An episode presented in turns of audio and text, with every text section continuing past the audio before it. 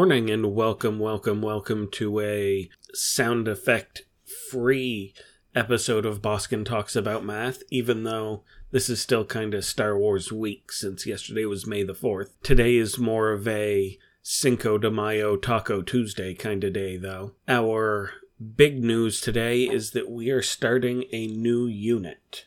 This unit is called the Pythagorean Theorem and Irrational Numbers. These two things are kind of intertwined. We are going to be using exponents like we have been, primarily squaring things.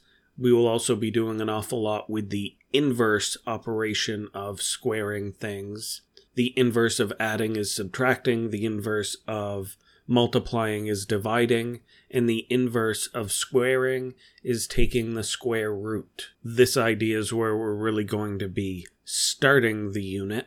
We will be doing lots of finding the areas and side lengths of squares. And the nice thing about a square, unlike a rectangle, with a square you find the area by doing length times width. With a square, the length and the width are always the same number, which means to find the area of a square, you take the side length and you square it. You multiply it by itself. For going the other direction, if you know the area of a square, how are you going to find the side length of the square? Well, for that, you have to figure out what number you multiply by itself to get the area, which means taking the square root.